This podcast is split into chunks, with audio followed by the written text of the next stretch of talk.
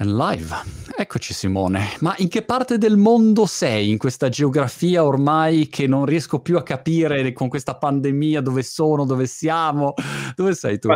Qua, eh, ciao Marco, sono a Roma, veramente la pandemia eh, fa le tante cose drammatiche per quanto mi riguarda mi ha insegnato a viaggiare meno, che non è, per me non è una cosa consueta, cioè vivere mesi senza prendere l'aereo è quasi un miracolo, quindi sono a Roma a casa, fantastico.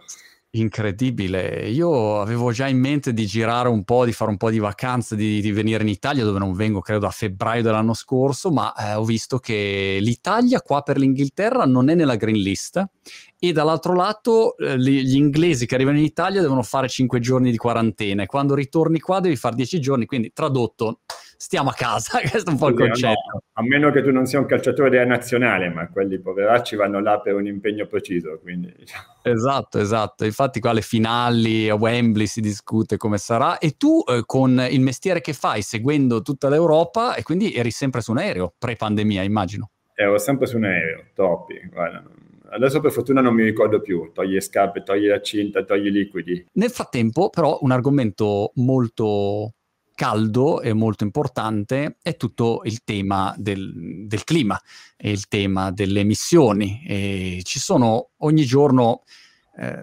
annunci diversi, proclami diversi, iniziative diverse e c'è abbastanza confusione. Quindi io vorrei eh, chiederti così un aiuto in base alla tua esperienza per capire eh, che cosa sta succedendo. In particolare c'è un tema che è quello dell'elettrificazione. E l'elettrificazione, eh, io ti faccio un esempio, ho fatto uno speciale sul tema dell'elettrico, dell'auto elettrica in particolare per, per gli ultimi 18 mesi e ogni volta arrivava qualcuno nei commenti a dire sì, ma tanto poi le eh, fabbriche dove, cioè, le, dove si producono le centrali elettriche inquinano c'era sempre questa eccezione, no? E allora, secondo me, c'è anche grande confusione ad oggi su questo, su questo mondo. Aiutaci a capire, anzitutto, il punto di partenza. Ad oggi, se uno parla di, eh, di elettrificazione, co- come avviene? Ecco, quanto um, di, di energia rinnovabile è usato, quanto invece non lo è? Punto di partenza.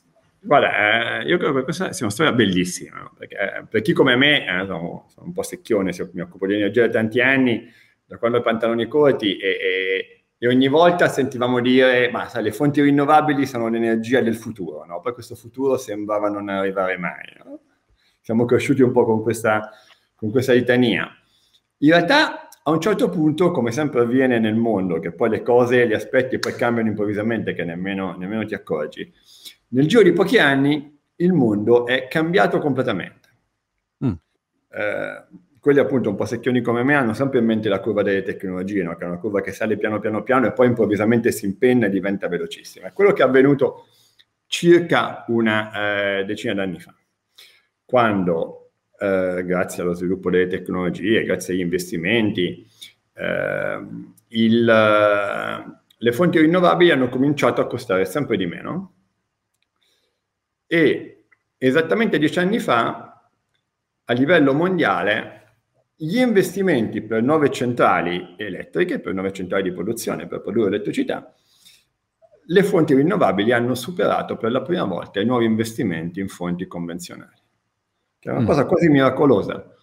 Oggi, se vedi, se vedi uh, le, eh, num- l'ultima delle cose che voglio fare è ammorbarti con i numeri, ma insomma, oggi nel 2020 circa l'80% dei nuovi investimenti in centrali elettriche sono andati in fonti rinnovabili, in quelle nuove. Ah, ok. Du- 2020 o 2021? 2020. 2020. Ah, ok. È una cosa, una cosa impressionante se ci pensiamo. Eh, in Europa, l- nel 2020, dell'elettricità che tu hai utilizzato per, per caricare il tuo computer, il tuo telefonino, per guardare la televisione, più della metà di quell'elettricità, in media, è prodotta da fonti rinnovabili. Secondo le politiche dell'Unione Europea, che eh, noi stiamo per, avere, eh, per affrontare una scadenza importante perché il 14 luglio l'Unione Europea, la Commissione Europea pubblicherà una serie di molte proposte di, di norme, di, di, direttive, di legislazioni, più di 10, sono un pacchetto come lo chiamano loro, è stato un bel pacchettone, che si chiama uh, Fit for, for 55, cioè pronti per il 55, che vuol dire pronti per ridurre le emissioni di CO2 al 2030 del 55%. Quindi sono, è il pacchettone di misure che l'Europa ritiene che poi tutti i paesi dovranno applicare mm. per ottenere un risultato pazzesco, cioè al 2030 ridurre le emissioni di CO2, quelle che cambiano il clima, quelle che provocano il riscaldamento climatico, quelle che sciolgono i ghiacciai, del 55% rispetto al 1990. Scusa Simone, mi interrompo. In, in, impressive, come si usa dire qua dalle mie parti, ma eh, quando dici rinnovabili, quali rinnovabili? C'è un peso da considerare sì. o più o meno? La, la, ad oggi la gran parte di questi impianti, di queste centrali, sono centrali eoliche, cioè quei grandi mulini a vento che, che vedi nelle, a volte nelle, nelle nostre colline o nelle grandi pianure del nord Europa, e il fotovoltaico in fondo, okay. è il, in fondo, è il, sole che ci porta l'energia, no? se vuoi. O direttamente certo. con il fotovoltaico oppure scaldando l'aria, producendo il vento e facendo girare le pale. Ecco, quell'elettricità che un tempo era molto costosa, oggi tendenzialmente, mediamente, in quasi tutti i paesi del mondo costa meno dell'elettricità prodotta da carbone, da gas, ovviamente è molto più pulita, ed è il modo più semplice e più facile per ridurre le emissioni di CO2. Per cui se io dicessi che oggi se uno deve costruire una, una centrale elettrica, non so se sia il termine tecnico corretto, però ehm, se, de- se, devi costruire una centrale elettrica parti subito con le rinnovabili, non ti poni neanche il dubbio. Oggi in gran parte, in gran parte del mondo è così, in Europa è assolutamente così, tranne poche eccezioni, eh, che vanno insomma dalle grandi centrali che costruisce l'Enel al pannello che metti sopra la tua eh, insomma, sopra il tuo agriturismo, per esempio, per avere un po' di, un po di elettricità da te prodotta durante, durante, il giorno. E direi che eh, questo ormai è, è, un, è, un, fatto andato. Tu pensa ah. che quel numero che ho detto, no? questo, questo 50% di quest'anno, secondo l'idea dell'Europa, al 2030 diventerà circa il 70%, cioè alla fine i combustibili fossili nel mondo elettrico sono destinati a rimanere al 2030 una minoranza di produzione abbastanza modesta per scomparire poi definitivamente al 2050. Cioè, l'Europa ah, ha introdotto questo concetto... 2050 per cui è il net zero, l'obiettivo net zero, di... Esatto, mi ha anticipato, no? ha introdotto questo concetto molto forte, no? la Commissione von der Leyen ha detto nel 2050 dobbiamo essere net zero, zero vuol dire zero emissioni. Uh, Zero emissioni vuol dire che per quanto riguarda la produzione di elettricità, il 100% della produzione sostanzialmente sarà elettricità e più batterie. Quindi capisci, e, e vediamo la tua domanda originaria, no? quella sull'elettrificazione, che nel momento in cui tutta l'energia elettrica che tu produci, o quasi tutta, o comunque la grande maggioranza, è rinnovabile, è pulita, non emette CO2, non emette polveri, non emette inquinanti, ha molto senso utilizzare quanta più elettricità possibile anche a livello di consumo finale. Noi oggi usiamo l'elettricità non solo per accendere, eh, accendere il computer, guardare la televisione, illuminarci, ma abbiamo la possibilità di usarla anche per fare cose che fino ad oggi noi facevamo bruciando combustibili fossili e mandando CO2 in atmosfera. E se riscal- tu dovessi... Scusami. No, no, prego, no, prego.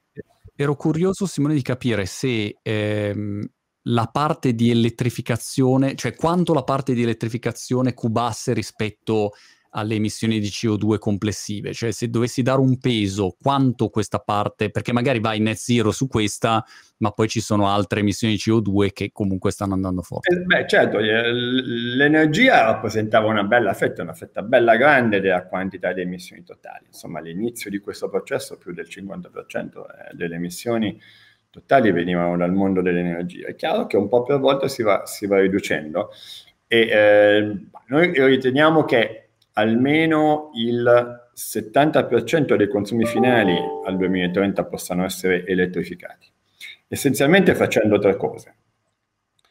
Eh, ne parlavi all'inizio, eh, usando automobili elettriche. Questo secondo me è un tema, è una, è una questione ormai che si è abbastanza capita. Insomma, se, se, vai, se vai, oggi in un, in un autosalone ti sarà capitato, no? se devi cambiare la macchina, io l'ho fatto 20 giorni fa, dovevo comprare la macchina per mia moglie e la prima cosa che ti cercano di vendere è un'auto elettrica, no? E se proprio non sei abbastanza pronto, ti, ti danno un'auto, un'auto ibrida plug-in, no? perché per tutta una serie di ragioni, ma ormai ci siamo, no? Uh, le, batterie, le batterie che sono poi la tecnologia fondamentale per far andare la mobilità elettrica a livello competitivo stanno migliorando enormemente, sia come riduzione di costi, ma anche come, come, range, come range, come distanze. Ormai ci sono, sono le auto elettriche migliori, più moderne, hanno una distanza, un pieno di elettricità va, va, va lontano in modo quasi compatibile con un pieno, con un pieno di, di, benzina. Eh, tieni presente che, che con un pieno di elettricità, e questi non sono dati dell'Enel, sono dati dell'Istituto Statistico Europeo, con 10 euro tu fai circa il doppio di quanto con gli stessi 10 euro tu non faccia con un'auto a benzina. No, quindi è chiaro che c'è ancora un po' di, di, sforzo da fare, ma ormai tutte le grandi marche automobilistiche stanno facendo un lavoro fantastico. No? Vedi i modelli che escono quasi quotidianamente per chi piacciono le eh. automobili. Chiama le automobili i costi delle auto sono un fatto di scala, eh, se più ne produci e, e, e, meno costano. Insomma. Certo, sono un fatto di scala, questione un po' di abituarsi al fatto che ovviamente dobbiamo costruire colonnine, questo è un processo che va certo. avanti certo. un po' per volta. Non è facile, soprattutto nel nostro paese, ci vuole un sacco di tempo, non ti danno i permessi di, con i comuni, faticoso, ma insomma migliorerà anche questo, io sono abbastanza ottimista. Per cui dicevi i fattori sono ad esempio uno l'auto, l'auto elettrica, stavi individuando alcuni fattori che impatteranno. Guarda, il secondo, il secondo, ovvio, è il riscaldamento, il riscaldamento e il raffreddamento. Le pompe di calore, anziché, anziché il eh, riscaldamento che, che, da noi è essenzialmente a gas. No? Questo, le pompe di calore sono tecnologie nettamente, nettamente eh, ormai sono mature, sono fra l'altro dal punto di vista della, della qualità e della vivibilità degli ambienti, sia ne, nelle abitazioni, sia nei luoghi di lavoro, ti danno una, una piacevolezza di, insomma, di, di, di, clima fantastico, insomma, chiaramente anche là c'è un investimento iniziale, ma poi è un investimento che si paga grazie alla maggiore efficienza, grazie al risparmio. Tu pensa che abbiamo fatto un calcolo, se tu prendi un edificio, adesso ti do dei, dei, valori medi, eh, perché altrimenti ovviamente dipende da caso in caso, ma se tu prendi un edificio tradizionale con un livello di isolamento tradizionale, tecnologie tradizionali, e ci metti tutte le cose più eh, sofisticate e raffinate tecnologicamente, la, mm, fai il cappotto termico, gli infissi migliori, metti la pompa di calore, usi quel po' di domotica che ti consente di usare l'energia quando vuoi e come vuoi, quando serve, non, e non, non, non sprecandola, puoi risparmiare circa la metà dell'energia che, che, che consumavi prima facendo esattamente wow. la stessa vita. Cioè non, anzi, ovviamente con una qualità migliore, perché ripeto, la pompa di calore scalda e raffredda meglio, la, la, cioè non, non, non, devi rinunciare a niente, no? Certo. È, è, impressionante, è tutto là, questo ce l'abbiamo, si tratta di cominciare a installarlo, cominciare a spiegare alla gente che funziona. Quello, per esempio, nel nostro paese, oggi lo, lo, lo, strumento che, eh, le, le, cosiddetti ecobonus, no? che i governi eh, hanno, hanno, messo a disposizione. Adesso vediamo come evolverà nel tempo, ma insomma è uno strumento molto potente perché ti consente con un incentivo, con un incentivo pubblico importante che ti riduce l'investimento iniziale poi di beneficiare di tutto quello che ti viene poi dopo che hai fatto questo investimento. Quindi in qualche modo chi il condominio che ha un po' paura di dire sì ho capito questa cosa funziona benissimo ma oggi devo spendere, devo cacciare un po' di soldi per comprarmi per questo investimento, il bonus ti copre l'investimento, quindi tu questo lo vedi, non lo vedi, lo vedi meno e poi è un beneficio fantastico perché vivi meglio e spendi molto meno. Chiaro. Oltretutto che fai bene l'ambiente, che non è banale. Assolutamente, e quindi apre tutto il tema anche della sostenibilità. Peraltro, Simone, mi ha fatto pensare che proprio ieri ho letto un articolo eh, sul fatto che la regina qui in UK sta incassando un sacco perché eh, è proprietaria di tutti i terreni, diciamo, marini eh, e quindi te- la costa fino so, ai 20 km. Per cui, ad esempio, qui a Brighton, che ci sono, non so, 150-200 paleoliche, io se mi affaccio alla finestra vedo tutte queste paleoliche, sono anche andato a visitarle. Eh ed è un, un, paesaggio quasi surreale nel silenzio che producono energia. Certo, è, certo. è, molto interessante. E quindi c'è tutto questo aspetto del fatto che la regina dice sempre più paleoliche, no? perché c'è un impasto no, per, per, il governo, ecco. Però a parte la, la curiosità, eh, co- co- continui a vedere, ecco, io continuo a vedere in giro rinnovabili, ecco, mentre prima era così, come dicevi tu, la promessa del futuro, oggi tu ogni due minuti ne hai la dimostrazione, ecco. È così. L'altro aspetto è che immagino una volta che tu sblocchi e passi, diciamo, da, da, da, dal vecchio modo di vedere l'energia al nuovo modo di vedere l'energia, c'è anche tutto il mondo digitale che entra in gioco, che a quel punto può cominciare a fare tutti i modelli, ottimizzazioni, previsioni, certo. cioè, e lì quindi inizia a essere, immagino, uno scenario interessante. Ecco, su questo fronte che cosa sta succedendo? No, ma sicuramente il, il, il, sai, L'energia che alimenta il digitale è l'elettricità, no? questo proprio per, per definizione. Grandi, eh, tant'è che eh, fra, le grandi, eh, fra le grandi industrie, fra le grandi imprese di tutto il mondo, quelle più interessate a passare da subito alle fonti rinnovabili sono state le grandi imprese digitali per i loro, per i loro centri di, di elaborazione, per i loro data center, che, che comunque consumano un sacco di energia eh, hanno, per loro è importante eh, avere, avere, una produzione verde, avere una produzione che non inquina, che non emette.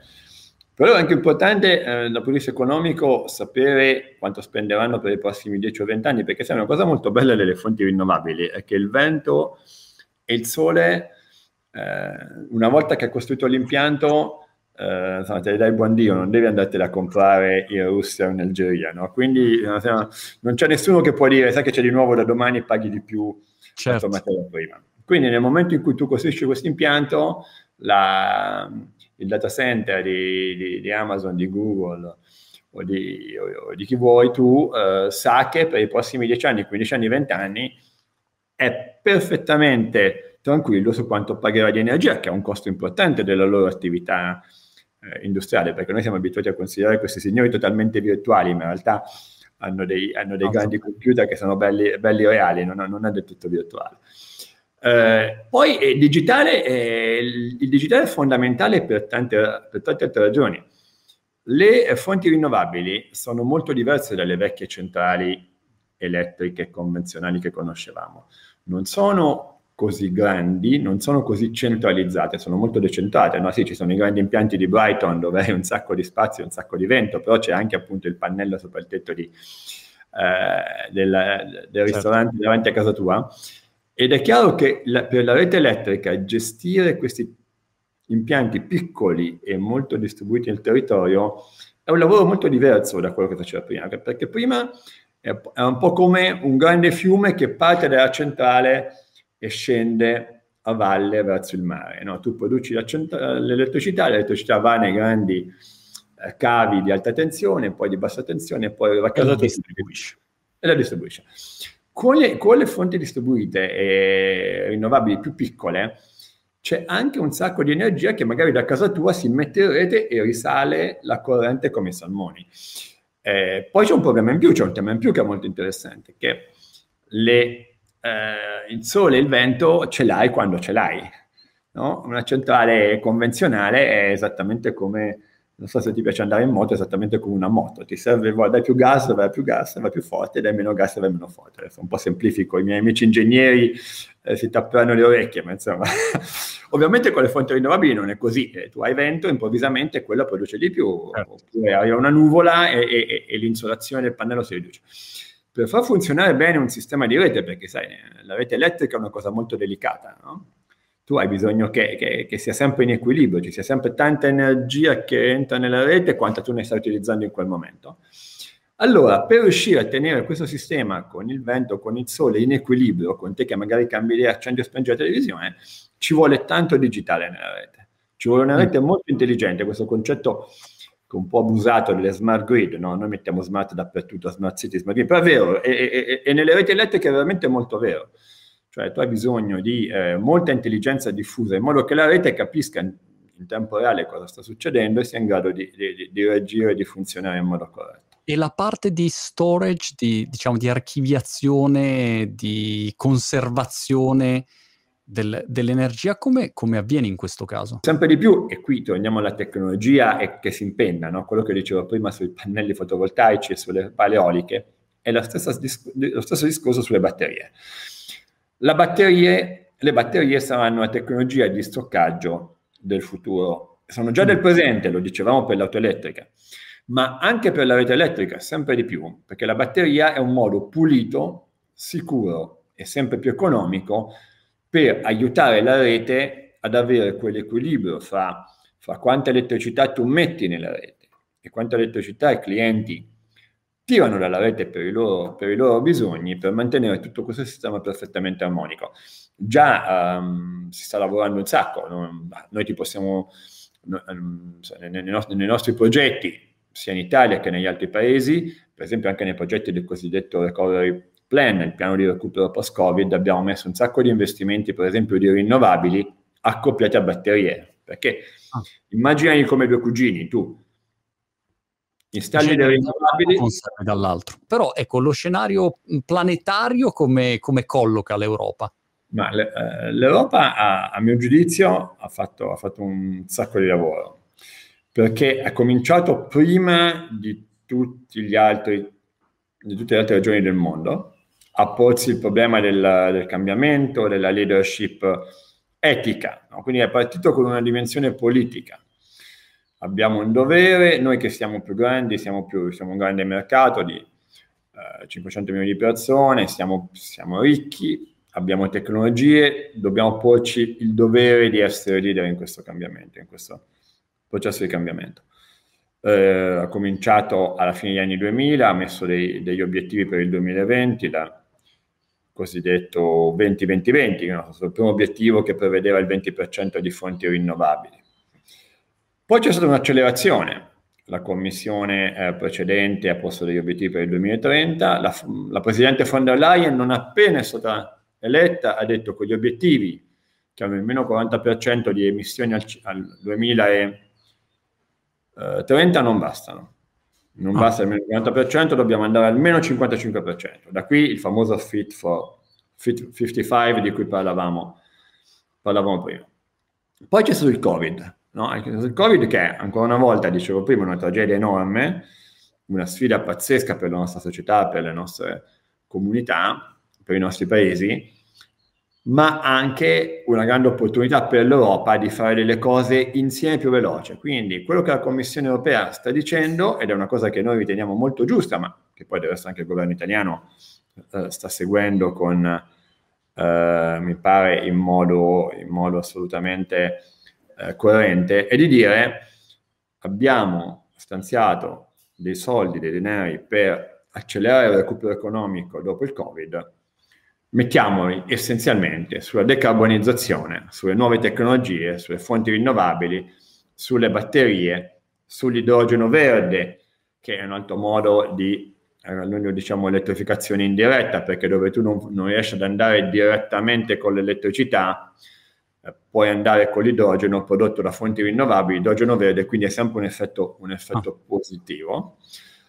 E il digitale, esattamente le due cose di cui parlavamo prima, quindi decarbonizzazione e digitale sono i due pilastri del piano di recupero di recovery europeo. Eh, che significa? Significa che l'Europa ha messo a disposizione le risorse, che poi sono i, le centinaia di miliardi che stanno arrivando in Italia, in Spagna, negli altri paesi europei, in Francia colpiti dal Covid, e che di fatto gran parte di questi denari andrà ad accelerare investimenti in questa direzione. Questo significa che che insomma, avrà due effetti, un po' quanto dicevo prima, certamente c'è un effetto sul pianeta, sulle emissioni, sul clima positivo, c'è un effetto di leadership eh, politica no? a, cui, a, cui, poi seguiranno gli altri paesi. Dopo le elezioni americane il nuovo presidente ha subito detto no, che avrebbe, sarebbe rientrato nell'accordo di Parigi, ma c'è anche un tema di leadership tecnologica. Questa è una delle cose che bisogna spiegare bene. Cioè, qui non c'è una lotta fra chi vuole salvare il mondo e chi difende l'industria che inquina, non è così. È una lotta che non è una lotta, è una sfida, è una competizione fra due modelli industriali ed economici. Noi, credo l'Europa, così come noi come Enel, siamo per un modello di grande tecnologia, tecnologie evolute, fonti rinnovabili, eh, molto digitale e tutto questo ha un effetto benefico non solo per l'ambiente ma anche per l'economia. Chiaro. Questo è Sai quanto l'Europa sta cercando di ah. fare e quanto noi pensiamo sia giusto fare. Scusami, Tiano.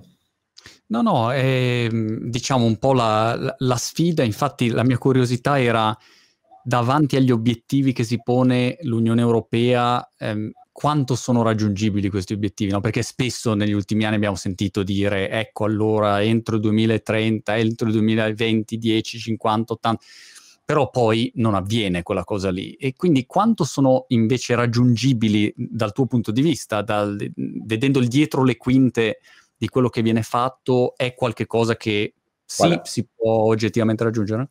Ce la possiamo fare. Quelli del 2020 erano meno ambiziosi, ma li abbiamo raggiunti.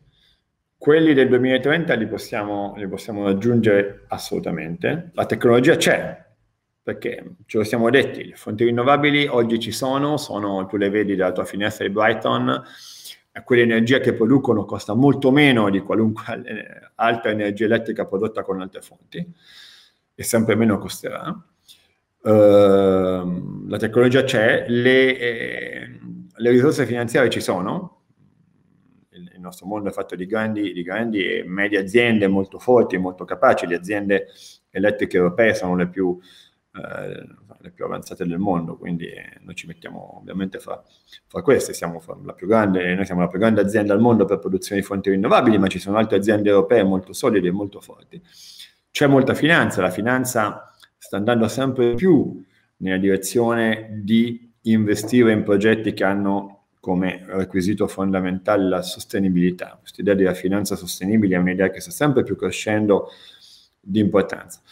Ci sono dei, dei, dei problemi, ma eh, sicuramente ce n'è uno che riguarda l'Italia, ma non solo l'Italia, eh, che è il, un po' il cosiddetto effetto NIMBY, cioè che è la difficoltà di trovare eh, il modo di, di, realizzare investimenti, di farsi approvare i progetti, di ottenere le autorizzazioni, di superare la burocrazia, che spesso è molto molto faticoso. Certo, se non cambiamo passo eh, dal punto di vista della burocrazia e dell'amministrazione non ce la facciamo. No, noi abbiamo fatto un piccolo calcolo che eh, se i tempi di autorizzazione degli investimenti in Italia continuassero con le tempistiche attuali, gli obiettivi del 2030 ci metteremo cent- più di 100 anni a farli. No? Quindi, ah, wow. quindi okay. il, il, cambio di passo è quello là. Il cambio di passo è quello là, poi si può fare. Insomma, il, governo, il governo italiano più volte, ripeto, tutto quello italiano perché, perché abito a Roma, ma in altri paesi hai problemi simili, anche tedeschi e francesi cominciano ad avere problemi simili. Eh, ha, ha, messo la semplificazione della burocrazia al primo posto fra le priorità per, per favorire gli investimenti. È quella la vera, vera, sfida, perché tutto il resto ce l'abbiamo, abbiamo, ripeto, abbiamo l'intelligenza, le tecnologie, abbiamo per fortuna le risorse finanziarie, abbiamo le imprese capaci di farlo. Hai detto che è una visione contrapposta al vecchio modello no? di, di, di, produrre energia e anche modello economico, però eh, mi domando i player del vecchio modello economico eh, che cosa fanno? Cioè eh, dicono vabbè basta ci mettiamo da parte, è finita qui, in realtà immagino hanno già reinvestito in rinnovabili e quindi eh, però come dire c'è senz'altro no, una, una, parte di mondo che, che, ha vissuto bene in questo modello economico eh, basato diciamo sulla carbonizzazione, non so come definirlo. Molte imprese che eh, hanno il proprio baricentro sul petrolio e, e sul gas cominciano a investire pesantemente sulle rinnovabili, cominciano a investire pesantemente sulle nuove tecnologie, eh, sull'idrogeno. E, e, poi certo c'è una transizione da fare, ma eh, le, fonti, le, fonti, fossili non scompariranno in tre giorni. È un processo, un processo. L'Europa si è data il 2050 per il net zero, perché ci vuole del tempo, cioè, ripeto, c'è una storia di 200 anni di industria che si, che si basa in qualche modo su, su, su un modello che, che, non può essere sostituito in una notte. Ma mh, poi discuteremo, abbiamo visioni diverse su tutto, no? e come è giusto che sia, no? poi, ecco, giustamente ogni, ogni soggetto uh, vede, vede il, il, proprio prodotto la propria tecnologia come quella vincente, ma la visione di lungo termine io credo sia assolutamente coerente, cioè net zero è un obiettivo comune ed è un obiettivo che si può e si deve raggiungere. Super. Molto bene Simone, direi che abbiamo toccato un po' tutti, tutti i punti principali, quindi la data, ripetimi, 14 luglio? 14 luglio, sì. 14 luglio è una, è una, data chiave, ma è una data in cui viene approvato questo... No, questo viene pubblicato. Viene pubblicato. Pubblicate le proposte da parte della Commissione. è, è il primo passaggio, no? perché sai che diciamo, è complicato il processo europeo, prima la commissione pubblica, poi dopo c'è il Parlamento, il Consiglio comincia a discutere. Però diciamo le proposte dovrebbero essere... Alla commissione piace molto fare questo Big Bang, no? uscire con tutte le carte insieme.